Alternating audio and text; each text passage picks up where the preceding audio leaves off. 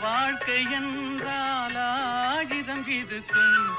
வாசல் தோறும் வேதனை இருக்கும். வந்த துன்பம் எதுவென்றாலும் வாடி நின்றால் ஓடுவதில்லை. வாடி நின்றால் ஓடுவதில்லை. எதையும் தாங்கும் இதயம் இருந்தால் இறுதி வரைக்கும் அமைதி இருக்கும்.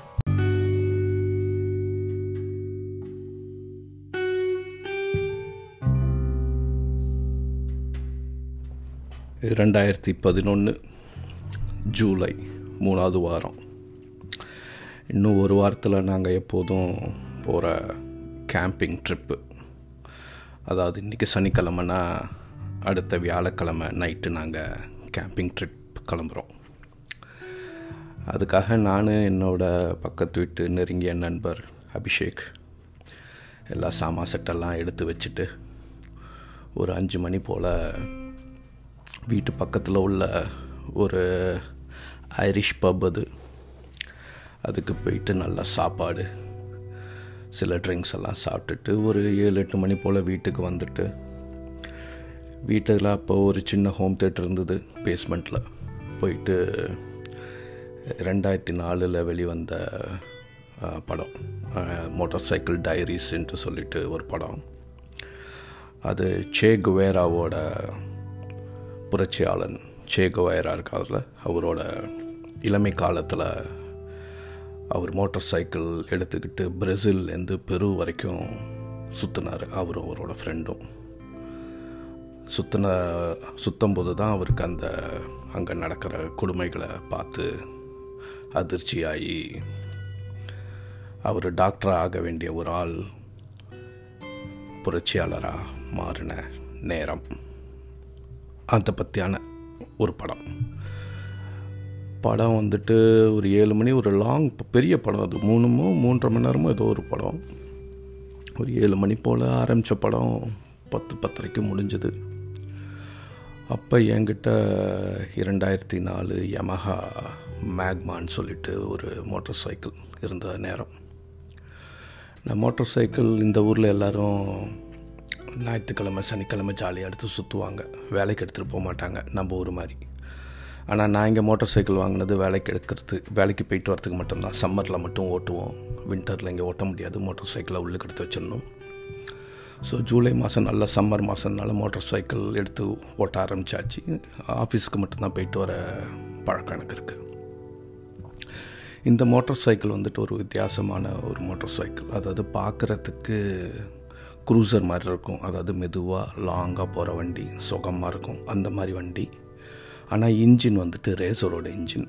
அதாவது ரொம்ப ஹை பிக்கப் இருக்கும். ரொம்ப ஃபாஸ்ட்டாகவும் போகும் இன்னும் சொல்லப்போனால் யமஹாவோட ஆர் ஒன்னோட ஆர் ஒன் ஆர் டூவோட இன்ஜின் தான் வந்துட்டு இந்த இந்த வண்டிக்கும் யூஸ் பண்ணுவாங்க. ஆனால் பார்க்குறதுக்கு க்ரூசர் மாதிரி இருக்கும். கொஞ்சம் டேஞ்சரஸான வண்டி தான் அபிஷேக்குக்கு வந்துட்டு இந்த படம் பார்த்து முடித்த உடனே திடீர்னுட்டு ஒரு ஆசை வந்துடுச்சு. ஏன்னா எனக்கு அபிஷேக்குக்கும் பார்த்திங்கன்னா ஒரு பதினஞ்சு வயசு வித்தியாசம். பக்கத்து வீட்டுக்கார் தான் அவர்.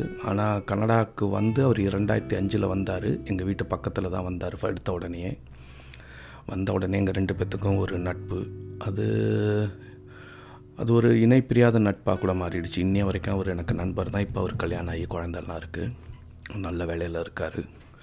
அப்போ அவர் ஃபைனல் இயர் படிச்சுட்டு இருந்தார் நான் வந்துட்டு ஆஸ் யூஷுவல் வேலை பார்த்துட்டு இருந்தேன் ஆனால் அந்த சின்ன வயசுக்கான ஒரு இது இருக்கும்ல அவர் திடீர்னுட்டு மோட்டார் சைக்கிள் எடுத்துகிட்டு ஒரு ரவுண்ட் அடிச்சுட்டு வருவோமா வினோத்? அப்படின்னாரு.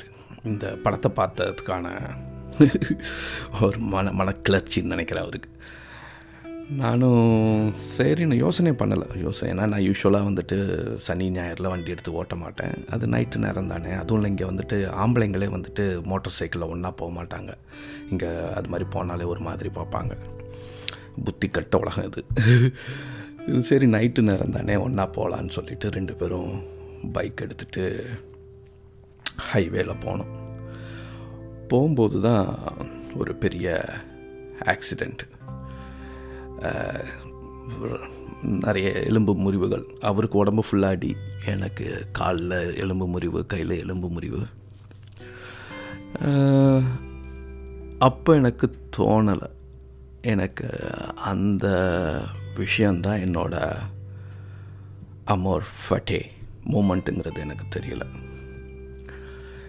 இந்த அமோர் ஃபட்டேங்கிறது வந்துட்டு யாரால் சொல்லப்பட்டதுன்னா நெச்சே பதினெட்டா எயிட்டீன் ஃபார்ட்டிஸ் அல்லது எயிட்டீன் ஃபிஃப்டிஸில் பிறந்து நைன்டீன் ஹண்ட்ரடில் இறந்து போன ஒரு famous German base philosopher Nietzsche அவர் சொன்ன ஒரு வார்த்தை தான் அமர் ஃபெட்டே. அது அமர் ஃபாட்டே. இது ஒரு லாட்டின் நேம் இதோட அர்த்தம் என்னன்னா தலைவிதியை காதலி.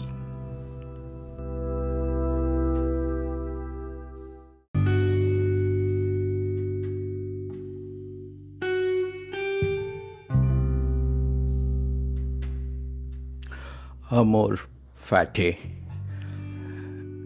தலையெழுத்தை நேசி. அல அதாவது விதியை விரும்பு. என்னது? விதியை விரும்புகிறதா நொந்து போன வாழ்க்கையில் விதியை விரும்புகிறதான்ட்டு நம்ம யோசிக்கலாம். ஆனால் அந்த ரெண்டாயிரத்தி பதினா பதினொன்று ஜூலை மூணாவது வாரம் நடந்த அந்த மோட்டார் சைக்கிள் ஆக்சிடெண்ட் அதுக்கம் அதுக்கப்புறம் மூணு மாதம் என்ன படுக்கையில் படுக்க வச்சது என்னோட அமோர் ஃபாட்டே மூமெண்ட் அது. அதாவது விதியை விரும்பு விதியை மதி விதியை காதலி இதுன்னு சொல்லி கொடுத்த பாடம் அது. அவ்வளோ பெரிய பாடம் வந்துட்டு இதை சொல்லி கொடுக்கணுன்ட்டு இருந்திருக்கு போல்.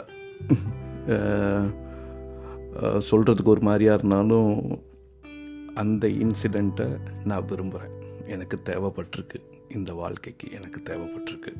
அதனால் நடந்தது. சரி இந்த அமர் ஃபாட்டேங்கிறது வந்துட்டு என்ன அது? அப்படிங்கன்னா இது நிச்சய. அவர் சொன்ன ஒரு இது. சரி நிச்சயம் யாருன்னு பார்த்தீங்கன்னா முன்னாடி சொன்ன மாதிரி ஆயிரத்தி எண்ணூற்றி ஐம்பதோ நாற்பதுலேயே ஐம்பதுலேயே பிறந்துட்டு ஆயிரத்தி தொள்ளாயிரத்தில் இறந்து போன ஒருத்தர். அவர் பிறந்தது கிழக்கு ஜெர்மனியில் ஒரு பாதிரியாரோட அம்மாவுக்கும் பாதிரியார் அப்பா அம்மாவுக்கு பிறந்தவங்க. அதாவது கிறிஸ்டியானிட்டி குடும்பம்னு சொல்லலாம். அவர் வீட்டு பக்கத்துலேயே அவங்க அப்பா நடத்தின சர்ச் இருந்திருக்கு. ஒரு ரொம்ப தெய்வம் நம்பிக்கை உள்ள ஒரு குடும்பத்தில் தான் பிறந்திருக்காரு. ஆனால் அவரோட நம்பிக்கைக்கு முத ஆட்டம் கண்டது அவங்க அப்பா. அதாவது அந்த பாதிரியார் அப்பாவுக்கு மூளை சம்பந்தப்பட்ட நோய் வந்து இறந்து போயிடுறாரு. அதுக்கப்புறம் இவர் படிக்கிறதுக்காக தியாலஜி படிக்கிறதுக்காக ஒரு யூனிவர்சிட்டியில் சேர்ந்து தியாலஜி படிக்கிறாரு. அதில் ஒரு ஒரு டாப் ஸ்டூடெண்ட்டாகவும் ஆகிறாரு. அதுக்கப்புறம் அந்த தியாலஜி வந்துட்டு அவருக்கு ஒத்து போகாததுனால மொழிகளை பற்றியான படிப்பு படிக்கிறாரு. அதுலேயும் வந்துட்டு ஒரு டாப் ஸ்டூடெண்ட் ஆகிறாரு. ஆயிட்டு இன்னைய வரைக்கும் ஒரு ரெக்கார்டு அவர் வச்சுருக்காரு. அதாவது யங்கஸ்ட் ப்ரொஃபஸர் அவர் தான் ஒரு யூனிவர்சிட்டியில் யங்கஸ்ட் ப்ரொஃபஸராக சேர்ந்தவர் அவர். அதாவது ஏர்லி இருபது வயசுலேயே அதாவது மேபி இருபத்தொன்று இருபத்தி ரெண்டு வயசுலேயே ஒரு ப்ரொஃபஸர் ஆகிட்டார் அது எவ்வளோ பெரிய விஷயம் இல்லை. இன்னும் அந்த ரெக்கார்டு அவர் ஹோல்ட் பண்ணுறதா தான் சொல்கிறாங்க அவ்வளோ யங்கஸ்ட் ப்ரொஃபஸர் இது வரைக்கும் உலகத்தில் எந்த யூனிவர்சிட்டிலையும் வரலைங்கிற மாதிரி தான் சொல்கிறாங்க அது பெரிய ஆச்சரியமான விஷயம். ஆனால் அந்த பாயிண்ட் வரைக்கும் அவருக்கு நல்ல ஒரு வாழ்க்கையில் வெற்றி கிடச்ச நேரம். ஆனால் இந்த மிட் டுவெண்ட்டீஸில் அவருக்கு அந்த இளமையான வயசு அந்த வயசு கோளாறுனால பல பெண்களுடன் தொடர்பு. அதுக்கப்புறம் அதனாலேயே அந்த நோயும் வந்துடுது. காமத்தினால் வர நோயும் அவருக்கு வந்துட்டு அதுலேருந்து அவரை தனிமைப்படுத்திக்கிறாரு. தனிமைப்படுத்திட்டு வாழ்க்கையை பற்றி யோசிக்க ஆரம்பிக்கும்போது தான் இந்த இந்த வார்த்தைக்கு அவர் காயின் அவர் காயின் பண்ணுற வார்த்தையாக அது வருது. இதுக்கு மேலே வந்துட்டு இதுக்கு முன்னாடியே நிறைய தத்துவ மேதைகள் மார்க்கஸ் அதாவது கிரே கிரேக்க இவங்கெல்லாம் இதை பற்றி பேசியிருக்காங்க. பட் இவர் தான் இதை பற்றி முழுசாக ஆராய்ச்சி பண்ணி அது ஒரு நாலஞ்சு புத்தகமாக இப்போ கூட சைக்காலஜிஸ்ட் நான் யூஸ் பண்ணுறதா கேள்விப்படுறேன். அந்த புத்தகங்கள்னால் இப்போ கூட ரெஃபர் பண்ணுறாங்க வெளியிட்டார். ஆனால் அவர் வாழ்ந்த வரைக்கும் அவருக்கு பெரிய மதிப்போ மரியாதையோ புகழோ அவருக்கு கொடுக்கல. ஆனால் அவர் இறந்த பிறகு இன்னைய வரைக்கும் அவரோட புத்தகங்களும் அவரோட தத்துவங்களும் பெரிய அளவுக்கு மதிக்கப்படுது. இன்னும் நம்ம மனுஷனை மனுஷனாக இருக்கிறதுக்கான வழிவகைகளையும் அது. இன்னிய வரைக்கும் அவர் இந்த உலகத்துக்கு இந்த மனித மேம்பாட்டுக்கு அவரோட ஐடியாஸ் உதவிக்கிட்டு தான் இருக்குதுன்னு சொல்லலாம். ஒரு பெரிய மாமேதை ஆனால் அவர் வாழ்ந்த நேரத்தில் அவருக்கு அவர் இந்த புகழை அனுபவிச்சார்னா அனுபவிக்கலை. பாவம். ரொம்ப கஷ்டப்பட்டு தான் இறந்து போயிருக்காரு. அதில் ஒரு முக்கியமான விஷயம் என்னன்னா அவர் வந்து ஒரு வாழ்க்கை எப்படி இருந்தாலும் அதை ஏற்றுக்கணும் ஏற்றுக்கிறது மட்டும் இல்லாமல் அதை காதலிக்கணுங்கிறாரு.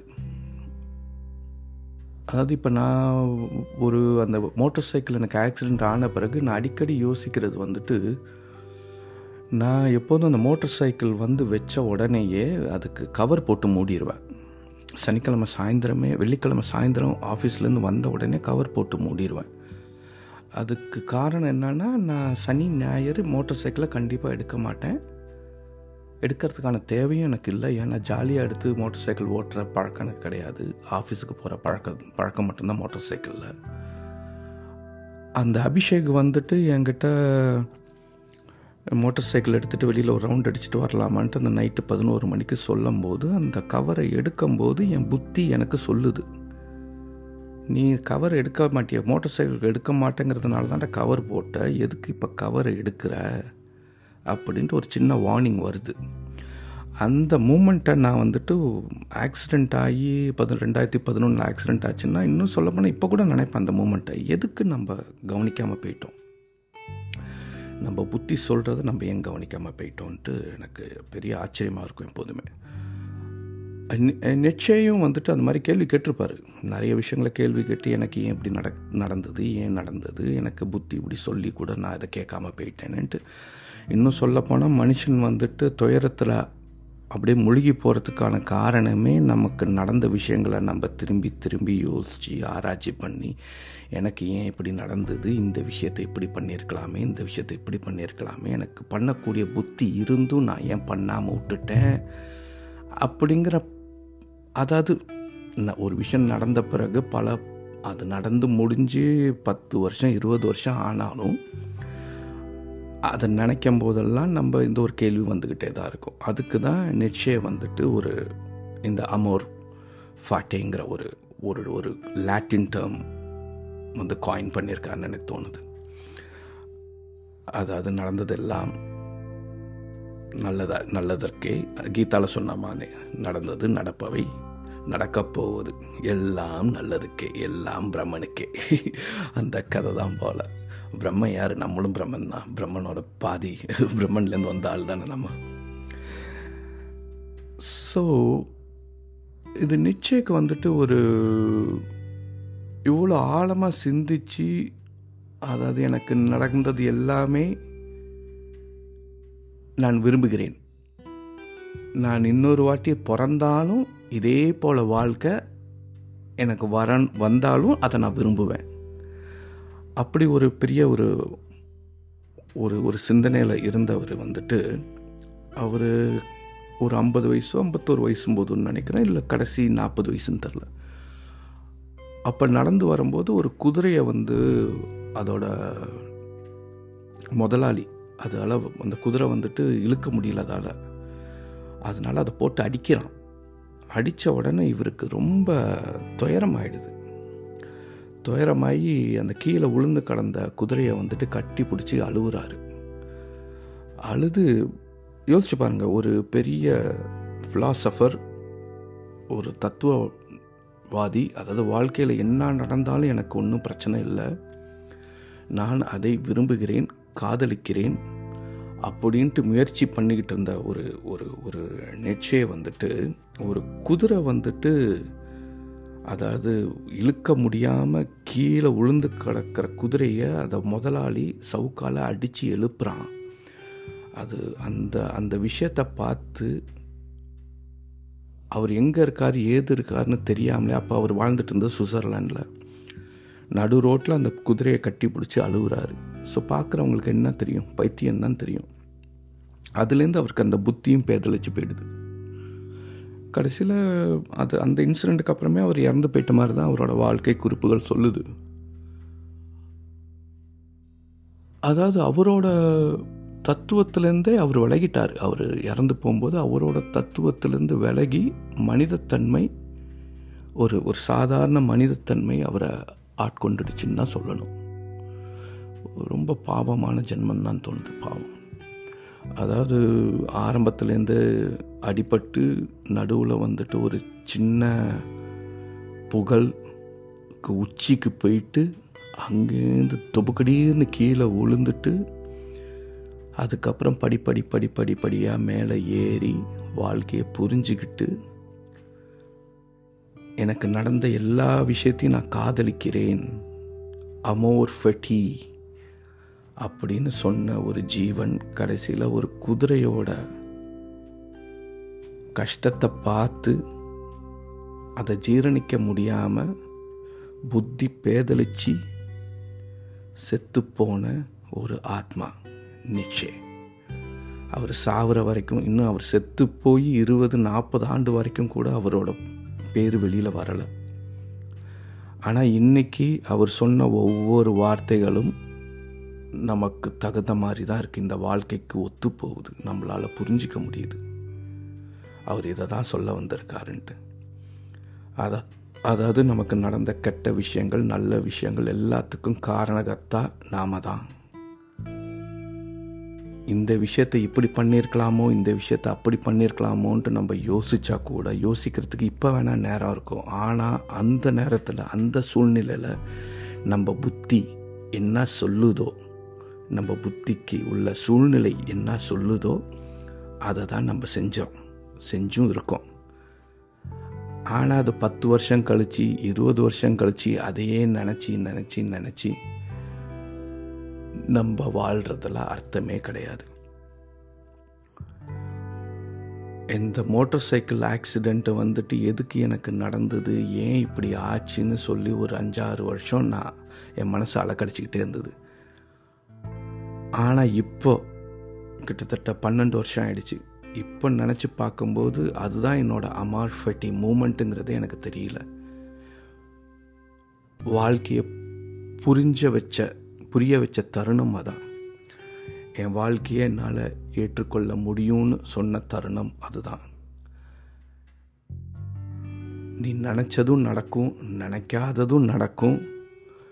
கற்பனையை பண்ண முடியாத விஷயங்களும் நமக்கு நடத்த நடக்கக்கூடிய வாய்ப்புகள் இந்த பிரபஞ்சத்தில் எப்போ வேணாலும் நமக்கு நடக்கலான்னு சொன்ன தருணம் அமர் ஃபாட்டே தருணம் அந்த மோட்டார் சைக்கிள் ஆக்சிடெண்ட்டு தான். எல்லோரும் அந்த அமர் ஃபாட்டியை நினைப்போம் ஏற்றுப்போம் அதே மாதிரி வாழ முடியுமா என்னன்னா தெரியாது. இப்போ என்னை வந்துட்டு திருப்பி இதே வாழ்க்கை தான் எனக்கு கிடைக்கணுன்ட்டு நான் யோசித்தேன்னா இல்லை வேறு மாதிரி வாழ்க்கை தான் நல்லா இருக்கணும்னு தான் தோணுது. அதே நேரத்தில் இந்த வாழ்க்கை எனக்கு வேணாம் ஐயோ இது போதுண்டா சாமின்னு நான் சொல்லுவேன்னா கண்டிப்பாக சொல்ல மாட்டேன். ஏன்னா இப்போ உள்ள சூழ்நிலை சூழ்நிலையில் ஐம்பது வயசு கழித்து நடந்த விஷயங்களெல்லாம் பரட்டி போட்டு பார்க்கும்போது ரொம்ப சுவாரஸ்யமாகவும் என்னதான் கஷ்டம் இருந்தாலும் அதில் ஒரு சின்ன அதாவது பாலைவனத்தில் மிராஜ் இல்லாமல் உண்மையான தண்ணியை கண்டுபிடிச்சி அந்த தண்ணி பக்கத்தில் ஒரு சின்ன பனைமரம் வளர்ந்து பணப்பூக்கள் இருந்தால் எப்படி ஒரு ஆனந்தமாக இருக்குமோ அது போல் ஆனந்தமாக தான் இருக்குது இந்த வாழ்க்கை. எல்லாமே நம்மளோட ஒரு சின்ன ஒரு சின்ன சுவிட்சு தான். அந்த நம்ம மனசில் ஒரு சின்ன சுவிட்ச் நல்லது கெட்டது கெட்டது நல்லது. இன்பம் துன்பம் துன்பம் இன்பம். ஆனால் அந்த துன்பத்தையும் இன்பத்தையும் மேலே கீழேன்ட்டு நம்ம வைக்காம ஒரே சமத்தளத்தில் வச்சுட்டோன்னா அதில் பெரிய வித்தியாசமே இல்லாத மாதிரி தான் இருக்குது ஏன்னா நம்ம இன்பத்துக்கு எவ்வளோ முயற்சிகளும் வேலைகளும் நேரங்களும் செலவிடுறோமோ அதே மாதிரி தான் நமக்கு துன்பம் கொடுக்குற விஷயத்துக்கும் நம்ம செலவிட்ருக்கோம் ஆனால் அது சில விஷயம் இன்பமாக மாறுது சில விஷயம் துன்பமாக மாறுது. அது நம்ம கையிலே இல்லை. அப்படி இருக்க பட்சத்தில் நம்ம எதுக்கு இன்பத்தை மேலேயும் துன்பத்தை கீழேயும் நம்ம வச்சுக்கிட்டு ஆ இதுனா ஜாலி இதுனா கஷ்டம்னு சொல்கிறது இல்லாமல் நம்ம பண்ணுற முயற்சி என்னமோ ஒன்று தான் ஆனால் நம்ம சுற்றி இருக்க சூழ்நிலைகள் நேரம். எல்லாம் சேர்ந்து அதை வேறு விதமாக பண்ணிடுது. ஆனால் நம்ம போட்ட முயற்சி என்னமோ இன்பத்துக்கும் துன்பத்துக்கும் உள்ள விஷயங்களுக்கு ஒரே முயற்சி தான் போடுறோம். யோசிச்சு பார்த்தோன்னா அந்த முயற்சி தான் வாழ்க்கை. அந்த முயற்சியை மட்டும் நம்ம அனுபவிச்சோன்னா நம்ம சொல்கிற சோ கால்ட் இன்பங்கிறது எப்போதுமே இருக்கும். அந்த முயற்சியோட அவுட்கம் வெளிப்பாடு அதை வச்சுட்டு அது நல்லதாக கெட்டதான்னு ஆராய்ச்சி பண்ணோன்னா அது கூடயே இன்பம் துன்பங்கிற விஷயங்கள் மாட்டிடுது. ஸோ நம்ம அந்த முடிவுக்கு போகாமல் அந்த முடிவு வர நேரத்தில் அதுலேருந்து விலகிட்டோன்னு வச்சுக்கோங்களேன். ஒரு விஷயத்துக்கு எடுத்த முயற்சி மட்டும்தான் அங்கே நிற்கும் மேபி அதுதான் நிச்சயம் முயற்சி பண்ணியிருப்பாரோ ஏன்னா அவர் எவ்வளவோ ஆராய்ச்சி பண்ணி நாலஞ்சு புத்தகங்கள் எழுதியிருந்தாலும் கடைசியில் அந்த குதிரையை பார்த்து மனசு உடஞ்சிட்டாரு. மனசே பேதளிச்சு போச்சு அவருக்கு. பைத்தியம் ஆயிட்டார் அதுலேருந்து வெளியிலேயே வர முடியல. அதாவது வாழ்க்கை எனக்கு எப்படி வந்தாலும் நான் அதை அனுபவிப்பேன்ட்டு சொல்லி முயற்சி பண்ண ஒரு ஆள் கடைசியில் அந்த வாழ்க்கையை அவர் அடிச்சும் போட்டுடுச்சு. அவர் நமக்கு கொடுத்த பாடங்கள் இன்பத்தையும் துன்பத்தையும் மேலே கீழே வைக்காம சமதளத்தில் வச்சு பாருன்னு சொன்னதாக தான் இருக்கணும். அமர் ஃபாட்டே விதியை மதி. விதியை கொண்டாடு. விதியை வெல்ல வேண்டும் என்று நினைக்காதே. விதியை அனுபவி.